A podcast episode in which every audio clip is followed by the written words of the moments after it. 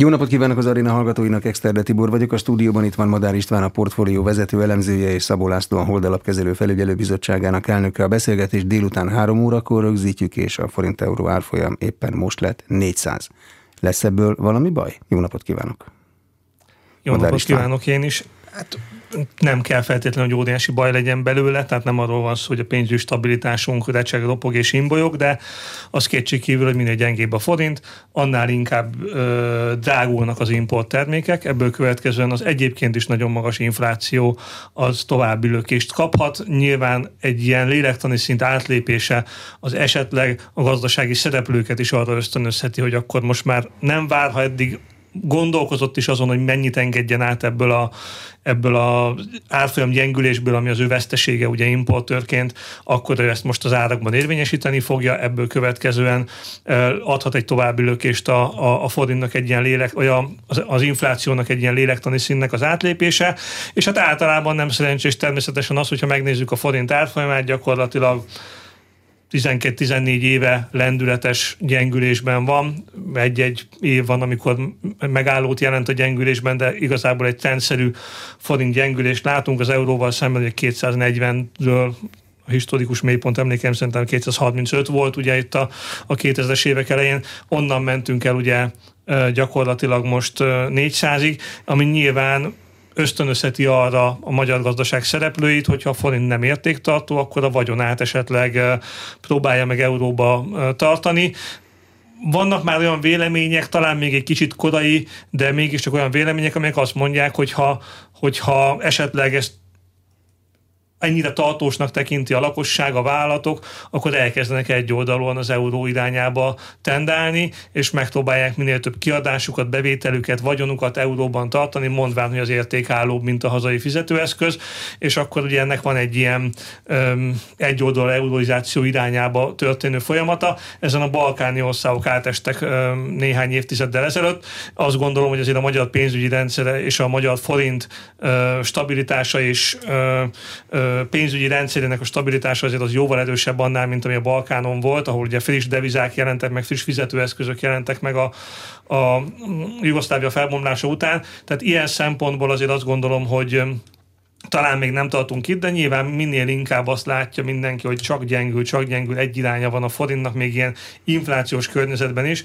akkor az azért nyilván nem segít abban, hogy a hazai fizetőeszköz iránti bizalom erősödjön. De hogy lehet egy magyar embernek elmozdulni az euró irányába? A balkáni emberek Nyugat-Európában dolgoztak, euróban kapták a fizetésüket, nekik ez egy természetes folyamat volt. Én meg nem fogom a fizetésemet euróba kapni holnaptól, bármennyi is lesz a pénz, csak forintban. De lehet váltani. Mi, de nincs sem ilyen árfolyamon, a volon lennék? Hát, pontosan ez a helyzet, hogy nyilván amint ez a sok minden kellemetlen hatás, ami most jelenleg a forint árfolyamot éri, elmúlik, vagy enyhül, és visszaerősödik a forint, akkor természetesen mindenki, aki átváltja forint, forintról euróra a megtakarításait, az azt fogja tapasztalni, hogy rosszul tette, mert, mert rosszul jár, csak mondom, az az élménye egyre erősebb lehet mindenkinek, hogy hát az a forint ez csak gyenge irányba megy, tehát miért féljen attól, hogy 400 forint per eurón átváltja devizára a megtakarításait, ha egyébként azt gondolja most, hogy akkor biztos jövőre már 420 lesz.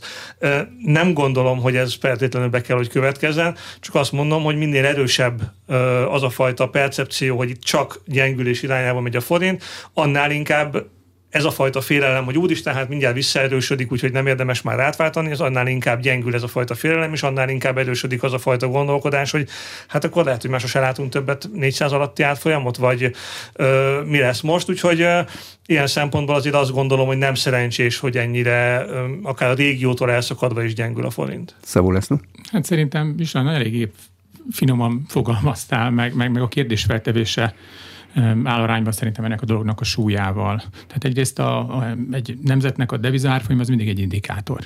Tehát az nem csak úgy van, hanem az általában középtávon tükrözi egy gazdaságnak az erejét, a problémáit és a kilátásait. Tehát most szélséges példákat mondok, de megnézed egy török lírát, hogy mi történt vele, megnézed egy argentin pezót, hogy mi történt vele. Általában az ócska gazdaságoknak a devizái mennek lefelé. A jó gazdaságok, akik egyensúlyban vannak, azoknak általában stabil a devizája. Tehát egy folyamatosan gyengülő deviza az általában súlyos gazdaságpolitikai problémákat mutat. És ez egyébként Azt kell, hogy mondjam, hogy Magyarországon még él is. Tehát ikerdeficitünk van, tehát van egy nagyon komoly költségvetési hiányunk már évek óta, van egy külkereskedelmi hiányunk, az államadóságunk az gyakorlatilag a 2008-as válság utáni szinteket nyaldossa. Úgy tűnik a világ számunkra rossz irányba fordul és változik.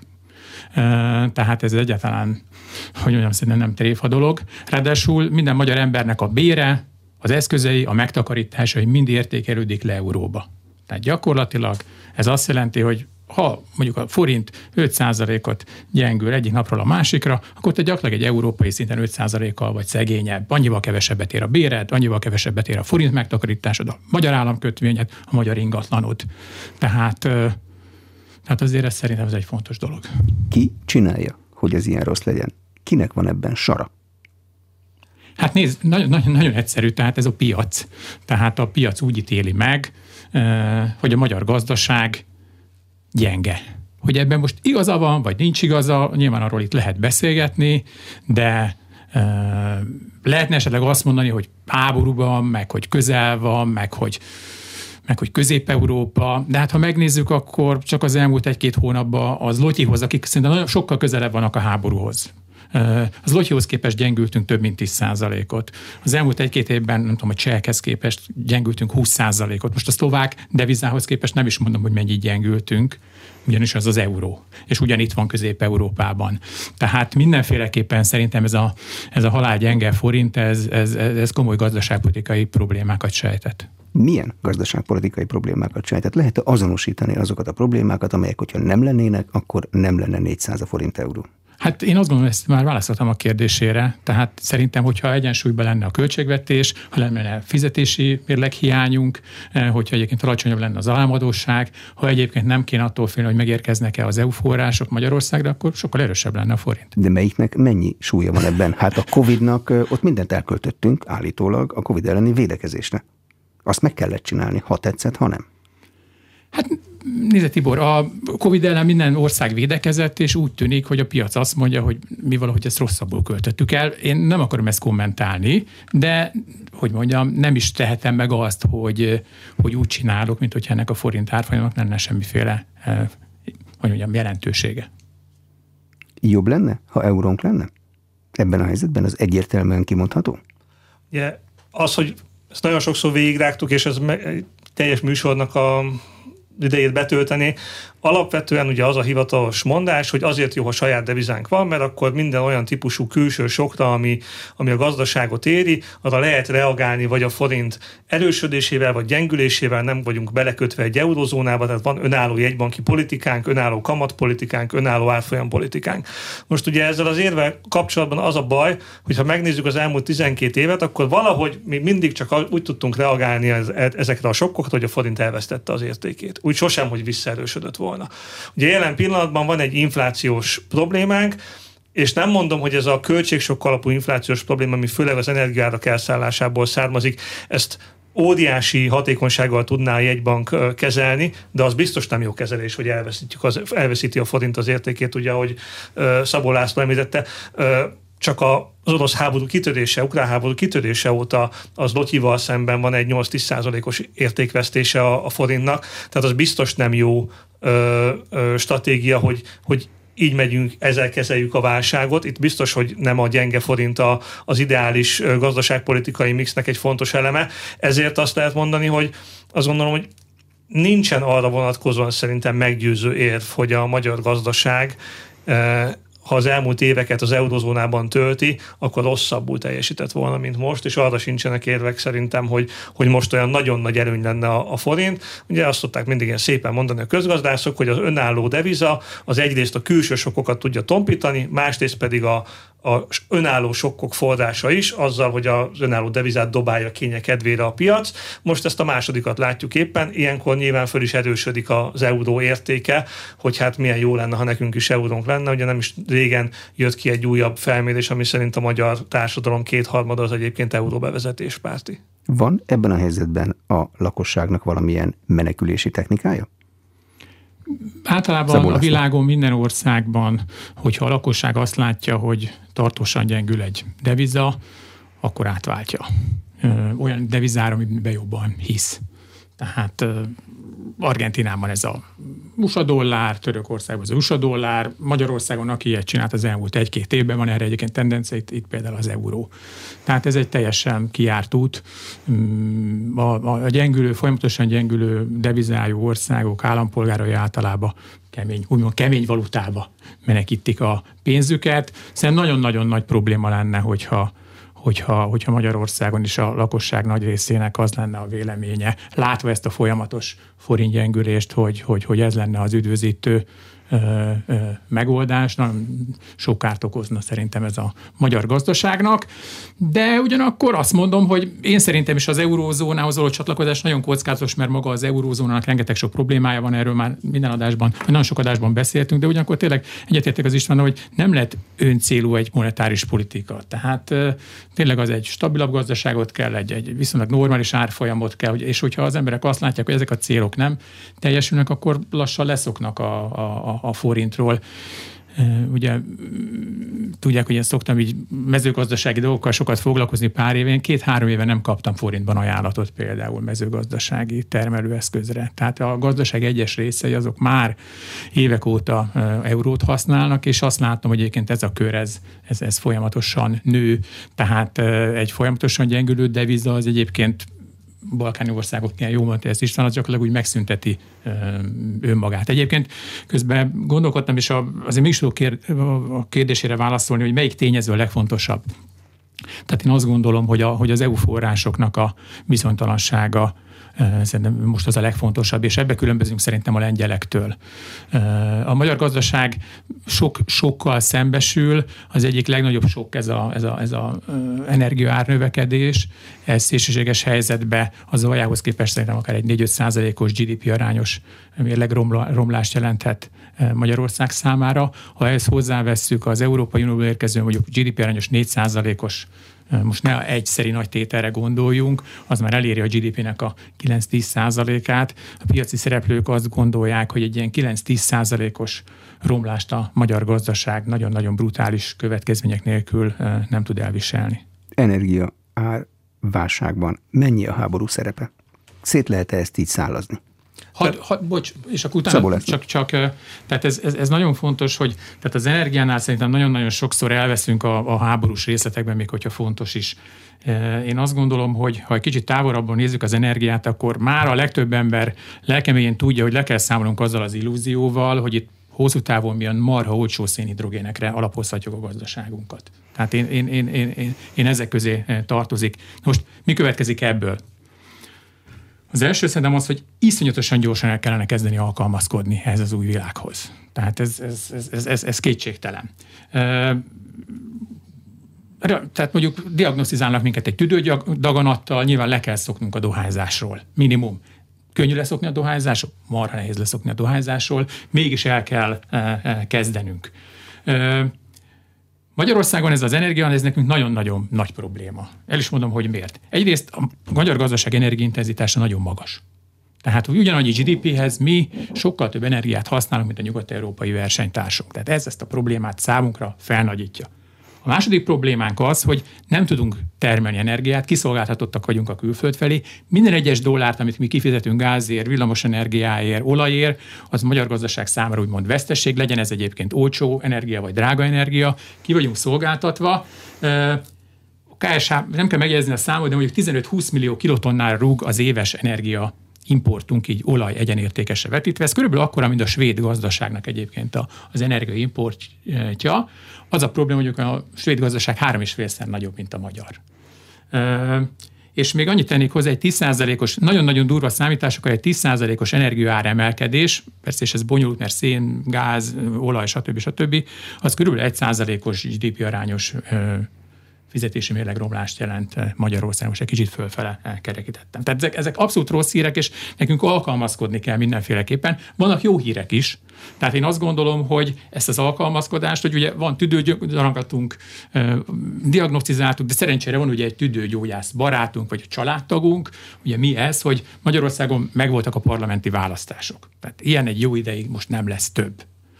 Van egy olyan kormány, aminek elképesztően nagy európai szinten is a felhatalmazása, és tehát én azt gondolom, hogy példátlan hatalmi koncentráció vagy lehetőségekkel rendelkezik Európában. És hát van egy harmadik dolgunk, hogy ugye nagyon hatékonytan az energiarendszerünk, ami egy tök jó lehetőség, mert ugye 14 mondjuk másodperces 100 méteres futó, az könnyen tud egy másodpercet javulni, egy 10 másodperces futó már nagyon nehezen tud egy másodpercet javulni. Tehát elméletileg szerintem minden adott ahhoz, hogy alkalmazkodjunk ehhez az energiaválsághoz, és elkezdjük csökkenteni egyébként a fogyasztásunkat. De bocsánat, a termelő egységnek kell alkalmazkodnia? A Tehát fogyasztásnak, mondja... a fogyasztásnak. Tehát én Churchill tudnám idézni, uraim, elköltöttük az összes pénzünket, lassan neki lehet állni gondolkodni. Tehát én azt gondolom, hogy olyan állapotban van most így az ország, meg egy, ezen belül is az energia egy olyan nagyon nagy tényezővé vált a magyar gazdaság kilátása szempontjából, hogy nem tehetjük meg azt, hogy úgy csinálunk, mintha nem alkalmazkodnánk. Itt hallgattam a Inforádióban reggel, vagy tegnap délután a Magyar Energiahivatalnak valamilyen tisztségét, és büszkén mondta azt, hogy a magyar háztartások kapják legolcsóbban az energiát Európában. Ez tök jó, egy kicsit engem arra emlékeztet, hogy azt mondjuk, hogy mi vagyunk azok a tüdődaganattal rendelkező emberek, akik legnagyobb ívből letolják azt, hogy egyébként valami probléma van a tüdőnkbe. Igen, Tehát... én tudok ezen valami fogást találni, szoktassam rá a gyereket a testhőmérsékletű vízben való fürdéshez, amikor ő eddig mondjuk a 39-es szokta meg? Amikor én rezsicsökkentett ára, hát, fűtést kapok. Nézzem, most azt tényleg Istennek átadom a szót, de nyilván a, a piacgazdaság erről szól. Tehát az ár az az információ, és ugye úgy tűnik, hogy ez egy hatékony dolog, a szocializmus ezért bukott el, és kvázi a kapitalizmus ezért győzte le, mert úgy tűnik, hogy az ár az az információ, ami segíti a gazdaság részvevőit az alkalmazkodáshoz.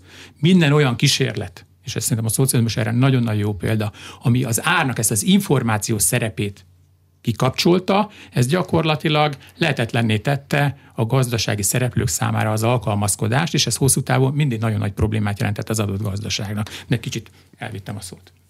Jó, de még egy kérdésem azért van. Szóval, hogy lehet az ár információs szerepét kikapcsolni egy olyan társadalomban, amely kifejezetten ár érzékeny, és a rezsicsökkentésre azt mondja, hogy ez jó? A piacgazdaságot meg, tehát, tehát ezt a e, ezt a számlát mi kifizetjük. Tehát az, hogy mi egyébként, én is nyilván jobban szeretem az olcsó benzint, meg az olcsó gáz, mint a drágát, de ezt Magyarországnak a gazdasága kifizeti. Tehát ezt, ezt nem fizeti ki értünk senki, ezt a magyar gazdaság kifizeti. Ezt a magyar állam az adófizetők pénzéből kifizeti. Tehát ez adottság, ezzel nem tudunk mit csinálni, nem kell, hogy szeretni, de sajnos ez van. Az egy második kérdés, hogy hogyan osztjuk el a számlát, és ezt a számlát, ezt kinek nyújtjuk be. Azoknak, azok fizetik ki a számlát, akik fogyasztanak, vagy, vagy, vagy azok fizetik ki, akik nem tudom. Tehát ez, ez, ez, ez, ez egy örök kérdés. Madár István, a kérdés ugyanez, az energiaválságban a háború aránya az meghatározható? Valamennyire pontosan? Nem határozható meg, ugye, hogy csak mondja két szélsőséges választ erre. Nyilván abban a pillanatban, hogy kitört a háború, az energiárak elszálltak még jobban. Ebből következően azt mondhatnánk, hogy biztos sokat súlyosbított a helyzeten. Ha meg most megnézzük a pillanatnyi energiárakat, mondjuk a gázt, akkor az egy picivel lejjebb van, mint volt a háború kitörésekor. Magyarán e, ez alapján azt is mondhatnánk, hogy akkor ezek szerint csak egy túlreagálás volt, aztán visszajött az árfolyam oda, vagy még kicsit lejjebb is, mint ahol korábban volt mondjuk a gáz esetében, és akkor két ellentétes válaszunk van, az egyik szerint nagyon nagy a hatása, a másik szerint meg semmi. Valószínűleg a kettő között van az igazság. Az energiapiacot rengeteg sok kérte az utóbbi időben, a háború volt az egyik, valószínűleg a háború nélkül most kicsit alacsonyabb energiárakat látnánk a világon, de egyáltalán nem igaz az, hogy az energia probléma ez ez, ez a háborútól lett volna. A háború előtt is három-ötszörösére emelkedtek a világpiaci árak a megelőző öt év átlagának. Ebből következően most ugyanolyan nagy problémánk lenne az egésszel, hogyha nem lenne háború az kétségtelen, hogy a háború, meg a háború adott különböző szankciós válaszok nem segítenek abba, hogy az, hogy az árak megnyugodjanak és visszatérjenek egy korábbi ö, szinten, vagy legalább annak közelébe, és ezért ö, tartósabbnak tűnik az a fajta magas energiaár, ami egyébként tavaly ősztől kezdve folyamatosan jelen van a világban, és így Magyarországon is. Tehát kényelmes dolog a háborúra fogni ezt a dolgot, de azért nagyon messze van attól az igazság, hogy, hogy ez csak ezen múlna, és ha nem lenne háború, itt már minden rendben lenne. A háború az bizony egy rossz pont ebben az egész játszmában, és egy, és egy a mérlegnek a, az egyik serpenyőiben egy, egy súlyos elem, de ne higgyük azt, hogy háború nélkül nem lennének meg ugyanazok az energiakihívások, mint eddig. Ugye, ahogy ezt Szabó László is mondta, Magyarország, mint egy súlyos energiaimportőr, aki az elmúlt évtizedekben semmit nem tett meg azért, hogy az energiafüggősége csökkenjen. Gyakorlatilag a minden megtermelt jövedelmének a huszadát jelen pillanatban elveszíti emiatt az energia mix miatt. Tehát gyakorlatilag az importon keresztül a megtermelt jövedelmének egy huszada az így pluszban kihússon az országból, úgy, mint elpárolgó jövedelem, amit nem tudunk elkölteni saját magunkra, mert egy magasabb energiaszámlára kell elkölteni. Azra az alkalmazkodási kényszerre lát Madár István a gazdaságban kapacitásokat, amiről Szabó István beszélt, vagy akaratot? Akar valaki alkalmazkodni ehhez? Hát, tudunk ilyen példákat mondani, hogy mondjuk növeljük Paks szerepét, ami ugyan az orosz függőséget nem enyhíti, cserébe viszont a fosszilis energiahordozókkal kapcsolatos függőséget talán valamennyire igen.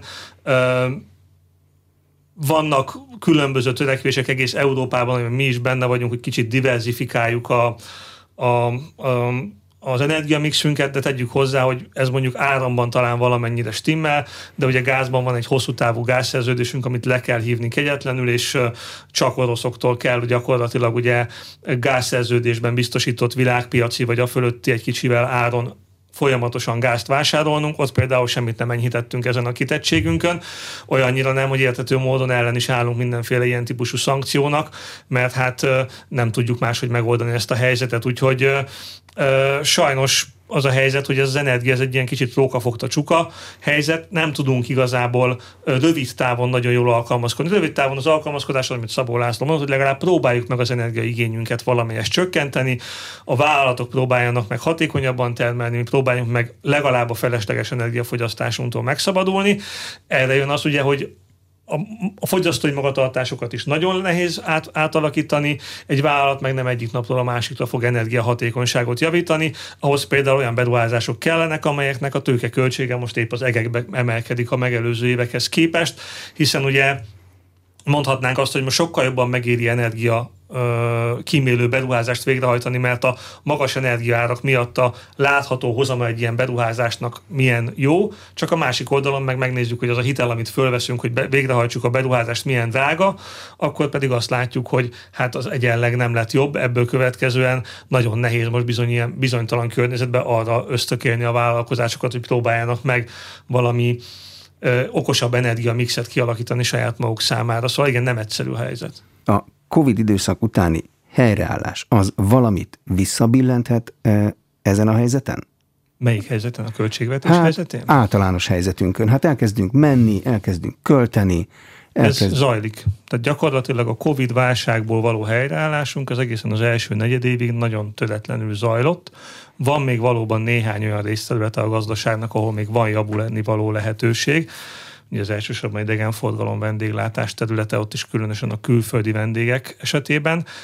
A külföldi vendégek esetében, hogy az idén mennyit fog javulni Magyarország, az, az ügyben azért nem vagyok teljesen biztos, hogy olyan nagyon sokat, de összességében valóban ez még egy kicsi felhajtóerőt jelent, de azért azt gondolom, hogy ez az óriási lendülettel történő visszazárás az eredeti gazdasági pályára, ami, ami le, lezajlott tulajdonképpen 2020 közepétől egészen 22 elejéig, az azért most meg fog bicsaklani. Tehát az látszik, hogy, hogy azért van több olyan fékező erő most a magyar gazdaságban, amelyek együttesen azért elegendőek ahhoz, hogy az idei első negyedévi nagyon magas GDP szint után azért ez a növekedés lendülete megtörjön, akár még egy kis visszaesést is el tudok képzelni. Ugye magas infláció elinflálja azt a rengeteg bért és egyéb típusú jövedelemtömeget, amit kitoltunk, a költségvetésnek hatalmas kiigazítást kell végrehajtania, és itt ugye visszacsatlakoznék az eredeti kérdésre, hogy, hogy segít nekünk ez a, ez a helyreállás. A helyreállás már segített. Ugyanis ha a helyreállásból fakadó, sőt annak a meglepetés faktor, hogy milyen gyors volt a helyreállás, ezt ennek, az ebből fakadó költségvetési egyenlegjavulás az elegendő lenne az orosz-ukrán háború és az energia számla kifizetésére is valójában. Az, ami miatt a költségvetés ma nincsen rendben, az az, hogy ezen közben visszatért egy nagyon durva választási ciklikusság, és a költségvetés irgalmatlan pénzt szólt ki a választások előtt. Valójában ugye ez két oldalról rontotta a költségvetés egyenlegét, az energiát meg mondjuk hozzá csapom az, az orosz-ukrán háború, tehát egy külső sok hatás és egy belső költekezés. A külső sok hatásra arra tulajdonképpen föl tudtuk volna használni ezt a rengeteg pénzt, amivel a költségvetés helyzete negyedévről negyedévre javult tulajdonképpen, amiatt, hogy nagyon gyors volt a gazdaság helyreállása. És ma nem lenne ennyi probléma ezzel az egész gazdaságpolitikával, hogyha hogyha nem folyt volna ilyen túlzott mértékű kiköltekezés élénkítés az elmúlt negyedévekben, és ez sajnos okozza azt, amiről ugye Szabó László megemlékezett, hogy sajnos ez tovább erősíti az ikerdeficit jelenségét, a magyar gazdaságban a külkereskedelmi mérleg őrült tempóban zuhan, ugyanennek nagy része az energiaszámla uh, robására tudható be, de azért a, az a kiáramló pénzmennyiség, ami ami kifolyt a gazdaságba, annak egy jelentős része is növeli az importot. Tehát itt sajnos a gazdaság politikai szétcsúszott, a Magyar Nemzeti Bank elnöke mondta azt, hogy három ponton megbomlott az egyensúlyunk, a külső egyensúly, a költségvetési egyensúlyunk és az árstabilitásunk, és ez, ez volt az ára annak tulajdonképpen, hogy itt a, a, politikai ciklus logikájának megfelelően tudjon cselekedni a gazdaságpolitika, hogy a, hogy a, a válságból való kilábalás az egy hajszállal még erőteljesebb legyen, és lehetne sorolni, de ennek összességében azért látszik, hogy az ára az, hogy most az egészet vissza kell csinálni. Igen, tehát a, tehát a tavalyi év 7% fölötti gazdasági növekedésről beszélünk, tehát egyetértek az István azzal, hogy ugye a kilábalás már tavaly megtörtént. Ugye talán emlékszünk arra, hogy a magyar gazdaságpolitika szerintem nem túl szerencsés hasonlattal élt, és azt mondja, hogy kanyarban előzünk. Tehát volt egy iszonyatosan túlfűtött gazdasági helyzet. A munkanélküliség gyakorlatilag leesett a természetes szintjének a minimumára, tehát ne, nem volt munkaerő, a gazdaság minden cilinderével vagy hengerével iszonyatosan üzemelt, teljesen ki volt használva az egész magyar gazdaság, és ugye erre stimulált rá a magyar gazdaságpolitika nyilván nem teljesen függetlenül a közelgő választásoktól. Szerintem egy teljesen kapacitásait kihasználó gazdaságba még rányomni egy pár ezer milliárd forintos költségvetési többletköltséget, többletköltést, az nyilvánvalóan szerintem definíciószerűen növeli az inflációt. Nyilván nem gondoltak arra, hogy miközben előzünk a kanyarma, vagy szembe jön valaki. És ugye szembe jött valaki, és ez a háború. Tehát ez a háború az a magyar gazdaságot iszonyatosan nagy egyensúly hiányjal találta, találta meg. Tehát nyilván a mm, magyar gazdaságpolitika ezt így bekockáztatta. Én sokat motorozok, tele van az összes kanyar, kanyar belőző motorosok ról szóló keresztel. Tehát ez, amikor ezt először hallottam, akkor is azt mondtam, hogy ez, ez, ez nem jó ez a példa. Mert hogy sokszor jönnek szembe, és most is ez történt, hogy túlhúztuk, előztünk a kanyarba, és szembe jött a háború, és iszonyatosan kiszolgáltatott helyzetbe találta meg ez a magyar gazdaságot, és, és, és az, hogy most egy 400 forintos eurót látunk, az nyilván ettől nem teljesen független. De a választás előtti jövedelem kiáramoltatás az nem egy adottság, nem arra való, hogy utána erős felhatalmazása legyen egy kormánynak, amivel a szükséges lépéseket meg tudja tenni? De igen, de, de hát erre ez, való, nem? Tehát ez történik. Tehát ez hát el... azért én ezzel vitatkoznék, tehát nyilván minél fejlettebb egy ország, a választási ciklikussága annál kisebb. Minél inkább, egy, most kicsit durván hangzó, tehát mondjuk Argentina, tehát minél inkább banánköztársaságról van szó, ott meg minél inkább minden alá van rendelve a választásoknak. Nyilván egy erős gazdaság elbír egy bizonyos ciklikusságot, az a nagy kérdés, hogy mekkora az a ciklikusság, és hát nyilván ez mindig egy kockázat, amit aztán végül is a nyertes kormányzatnak kell majd kigazdálkodnia. Hát most, most, most, most, most ez a feladat. Az olyannyira így van egyébként, hogy, az el, hogy a megelőző választásokban nem is volt ekkora ciklikusság, ez tulajdonképpen visszatért a magyar gazdaságpolitikába ez a ciklikusság, de maga a pragmatikusan a kérdést a válasz az, hogy de igen, a gazdaság, a magyar államnak, vagy a magyar kormánynak van egy felhatalmazása most arra, hogy helyre rakja azt, amit előtte megcsinál. Csak ez egy kicsit cinikus értelmezés annak, ami történik, ugye, hogy jó, megrángatjuk először a gazdaságot az egyik irányba, aztán amikor látjuk, hogy azért ennek van áldozata, van problémája, akkor majd visszarángatjuk, és hát végül is van rá felhatalmazása nyilvánvalóan a kormánynak, hogy ne lenne. Abszolút ö, ö, nagy többséggel nyert, ebből következően nagyon legitim ö, ö, abból a szempontból, hogy bármilyen gazdaságpolitikai döntést most meghozhat. Az, hogy a választók pont erre készültek abban nem vagyok biztos, de az, az biztos, hogy, hogy ez kutya kötelessége is a kormányzatnak. Tehát amikor arról beszélünk, hogy, hogy most megszorító vagy kiigazító lépések következnek-e, akkor én azért nem szeretem az ezzel kapcsolatos mindenféle ilyen, ilyen ellenzéki attitűdű ö, fanyalgást, mert ez kötelesség. Tehát ezt, ezt meg kell csinálni. A probléma nem azzal van, hogy, hogy ezt most megcsinálja a kormány, nem azzal van, hogy nem kellene megcsinálni, ha előtte nem csináltunk volna ennyi ö, olyan dolgot is, ami, amit, amit nem kellett Igen, volna. ez nagyon fontos, ez nem normális, Szabul Tibor. Tehát ez, ez fontos, tehát hogy ez ne, nem normális. Nem normális, nem mondtam, normális. adottságot mondtam. Hát Igen. nem adottság. Tehát szerintem túl kéne ezen lépnünk. Tehát ezt nem szabad elfogadni adottságként. Én azt gondolom, magyar, tehát a magyar gazdaság, pedig Magyarországnak a hosszú távon az az érdeke, hogy ilyenek ne történjenek meg. Tehát ezzel minden kormánynak ezzel, ezzel le kell számolnia. Ez egy, ez, egy, ez, egy, ez egy gyengeség szerintem. Tehát én ezt, én, ezt, én ezt mindenképpen ez egy nagyon nagy problémának tartom. Milyen inflációval számolnak a következő időszakra?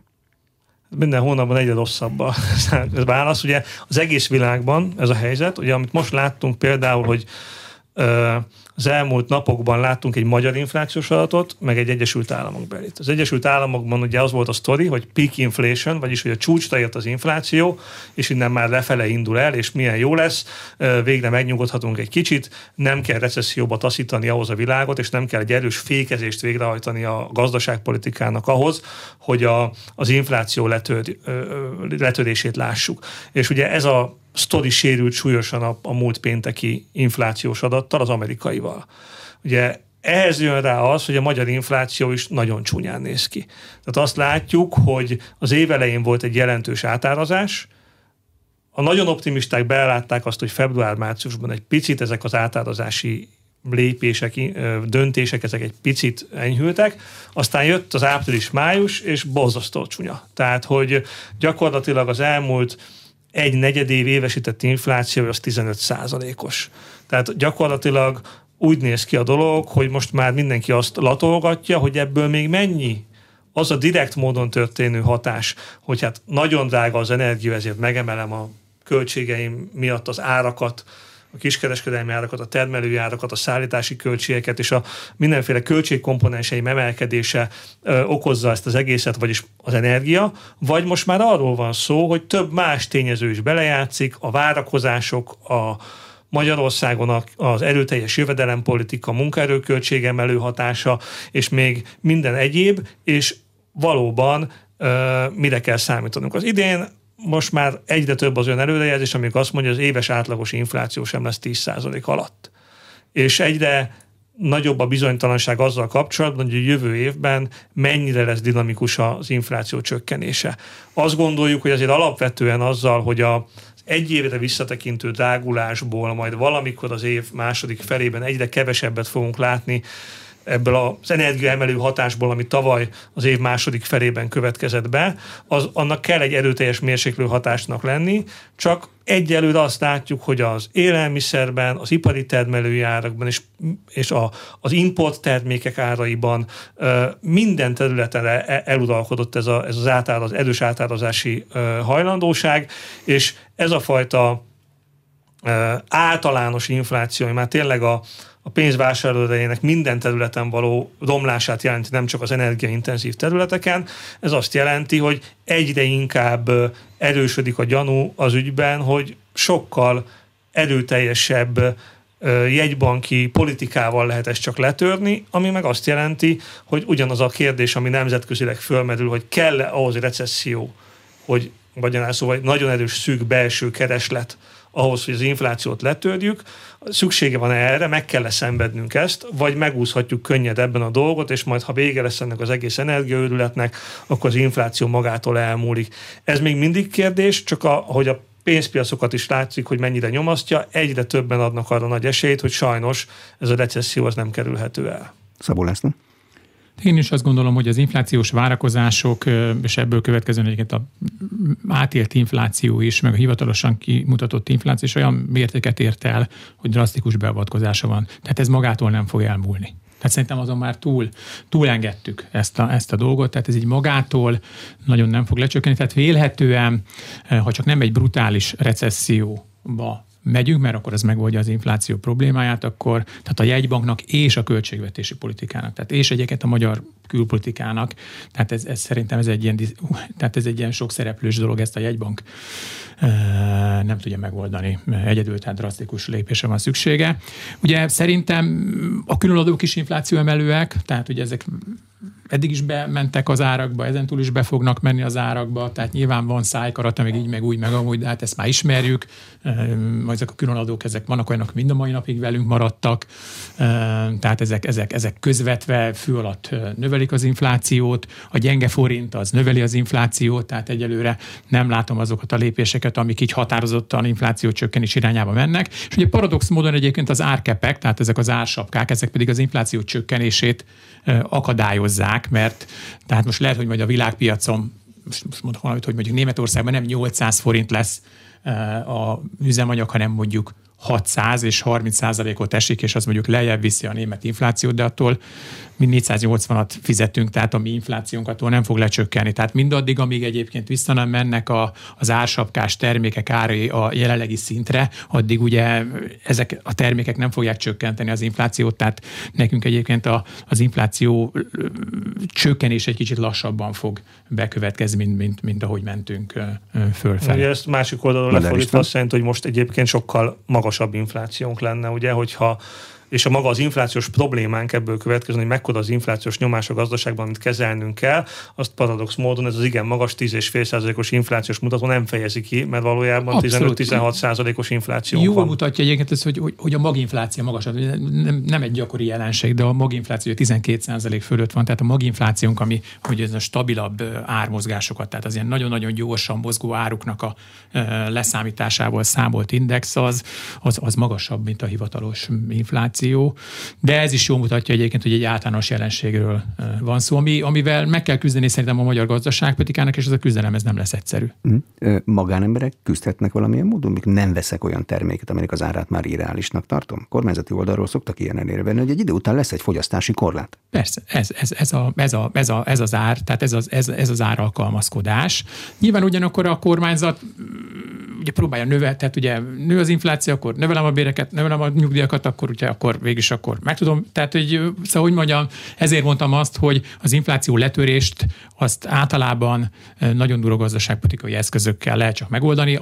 Ha megnézzük Amerikában, a jelentős inflációk letöréséhez mindig recesszió kellett. Tehát mindig egy durva recesszió következett be eh, ahol, tehát kellett annak bekövetkezni, hogy letörjék az inflációt. Ugye ez a jegybanki alapkamat, eh, jegybanki kamatemelések szokták elhozni ezt a recessziót, amikor a jegybank fölemeli a pénznek az árát, akkor ugye gyakorlatilag ezáltal lehűti a gazdaságot. Mindig megpróbálják ezt a lehűlést ezt valamennyire menedzselni, hogy azért ne fagyjon meg a gazdaság, csak egy kicsit hűn, de ez még az amerikaiaknak se szokott sikerülni. Általában mindig egy ilyen durva kamatemelési periódust azt a recesszió eh, szokta követni, és én azt gondolom, hogy, hogy vélhetően ezt most se fogjuk elkerülni, hogyha egyébként globálisan lesz egy, egy ilyen infláció letörő gazdaságpolitika. Milyen, milyen a recesszió? Azt hogy éli meg az ember? Sok mindent áttéltünk már egy bizonyos életkor fölött. A szocializmus egy idejét is nem volt jó. Milyen a recesszió? Kellemetlen, de talán 2008-as válságra még nagyon sokan emlékszünk. Ugye az egy recesszió volt, ez egy válság volt.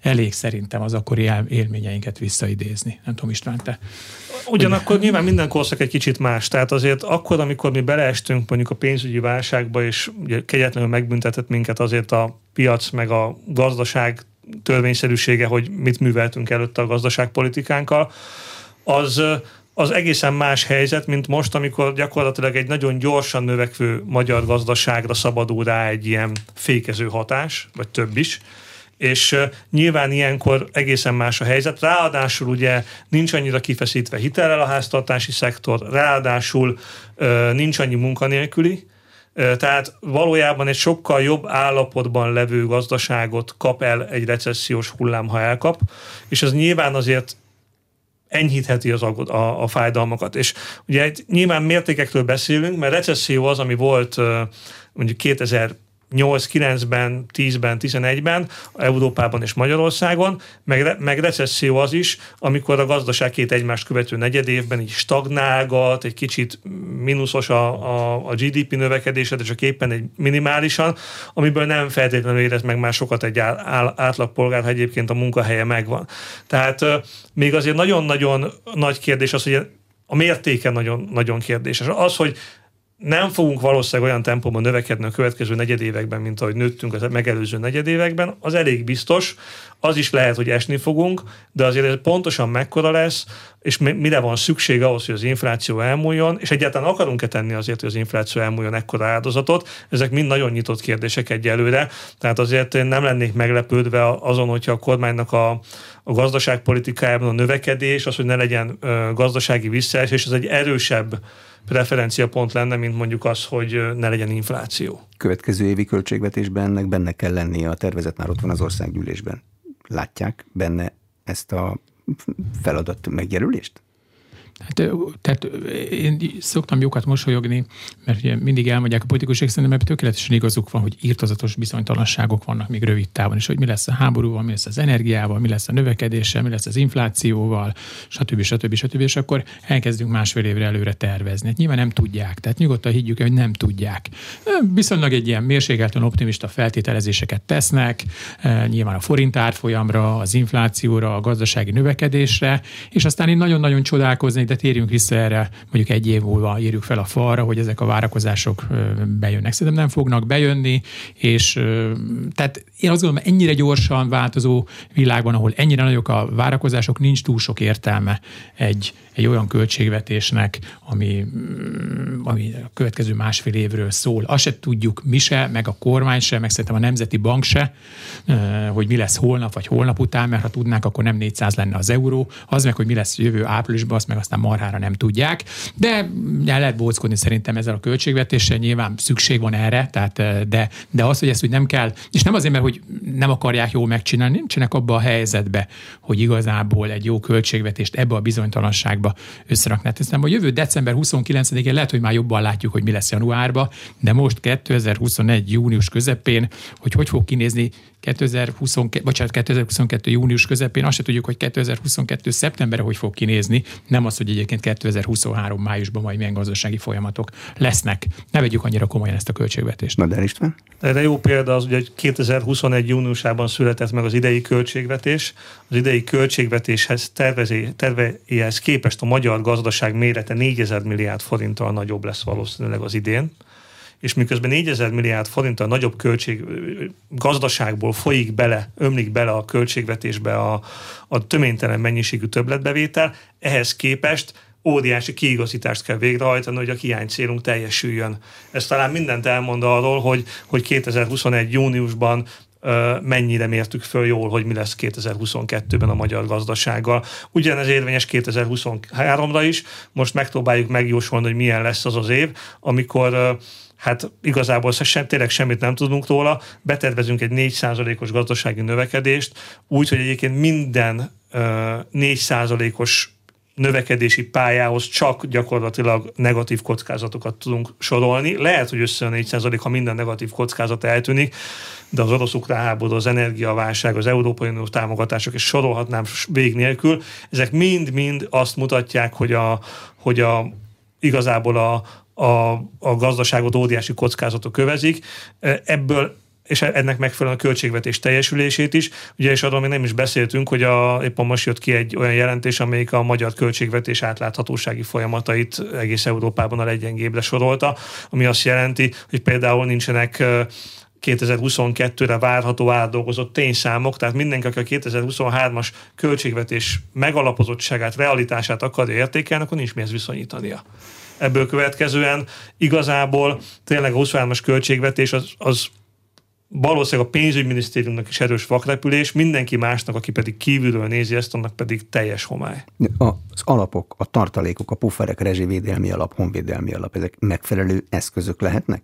Ez nem puffer, tehát a rezsivédelmi alap az nem puffer, az gyakorlatilag azt el kell költeni, hiszen ennyibe kerül a, az alacsonyabb rezsinek a kigazdálkodása az állam részéről. Tehát ugye a magyar villamos műveknek, az MVM-nek lesz egy vesztesége, amiatt, hogy a csökkentés föntartja. Ez éves szinten a jelenlegi energiárak mellett olyan 1000 milliárd forint lenne. Itt most mindenféle csökkentő tényezők miatt az első évet, 2022-t inkább csak 700 milliárd forint érinti.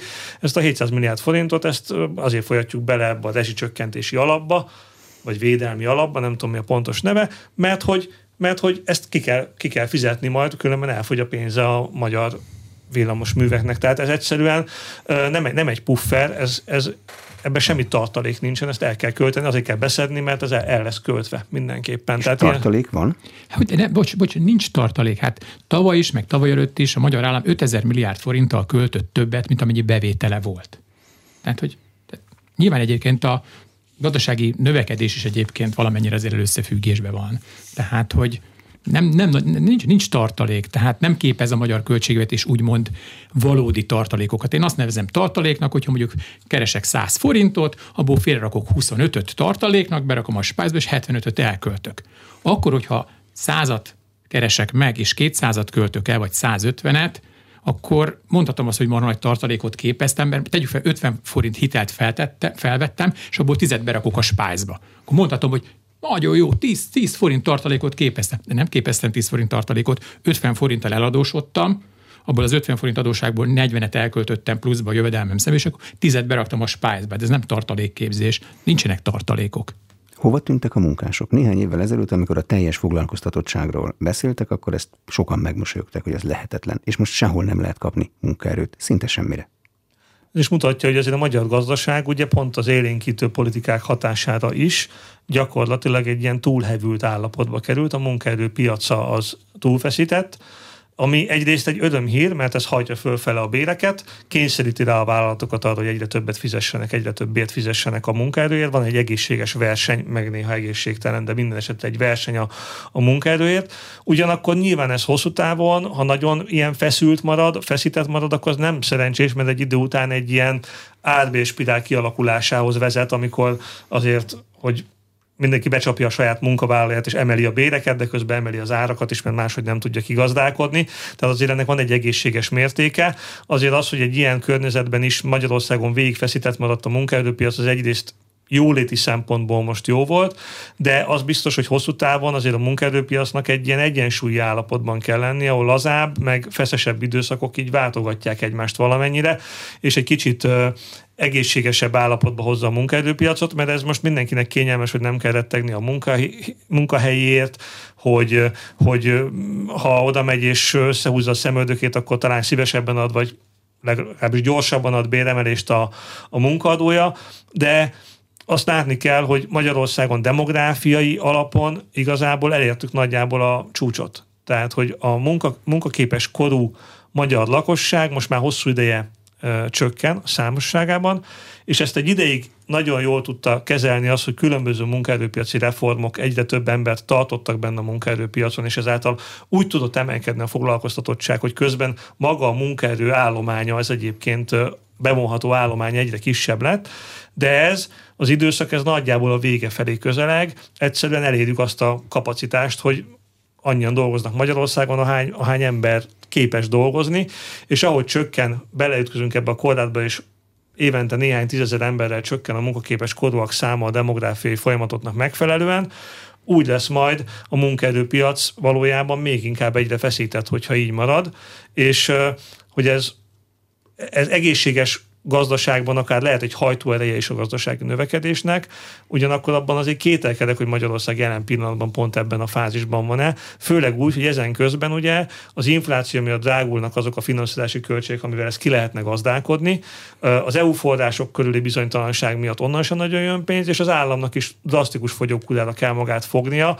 Azért a beruházási fronton, azért, hogy a költségvetés egyensúlyát újra megteremtse. Tehát azért ez egy olyan kihívás, ami egyszerre kellemes, hogy hát legalább munkanélküliség nincs az országban, milyen, milyen jó dolog ez. A másik oldalon meg azért fölhívja a figyelmet arra, hogy ez a fajta feszítettség, ez azért hordoz kockázatokat is magában. Egyébként ez egy globális Szabolás jelenség, tehát ez, ez, ez, ez nem csak egy magyar probléma, hanem a feszített munkaerőpiacok épp úgy amerikai Egyesült Államokban, mint Nyugat-Európában, egy csomó országban jellemzőek. Nyilván egyébként így a munkerő vándorlása miatt ez még inkább súlyosabbá teszi. Mi séfjeink elmennek Ausztriába, az osztrák séfek elmennek Németországba, azok Amerikába, és akkor így szépen. Igen, igen, és, és egyébként ez, igen, igen, igen, tehát, hogy most persze az összefüggésben van egyébként a első kérdésével, hogy, hogy, hogy számít a forintár, ugye rengeteg dologba is, de de hogyha egyébként nem történik semmi, de leértékelődik 10 forinttal, vagy 10 kal a forint, akkor egy kinti 2000 eurós fizetés az rögtön, van nélkül, hogy ezt megemelték volna 10%-kal nagyobb fizetési csábítást, ez mondjuk egy magyar munkaerőnek. Köszönöm szépen. Az elmúlt egy órában Madár István a portfólió vezető elemzője és Szabó László a Holdalap kezelő felügyelőbizottságának elnöke volt az Inforádió arénájának vendége. A műsor elkészítésében Király István Dániel felelős szerkesztő és Módos Márton főszerkesztő vett részt. A beszélgetést a rádióban most felvételről hallották, és az infostart.hu oldalon is figyelemmel kísérhetik. Köszönöm a figyelmet, Exterde Tibor vagyok.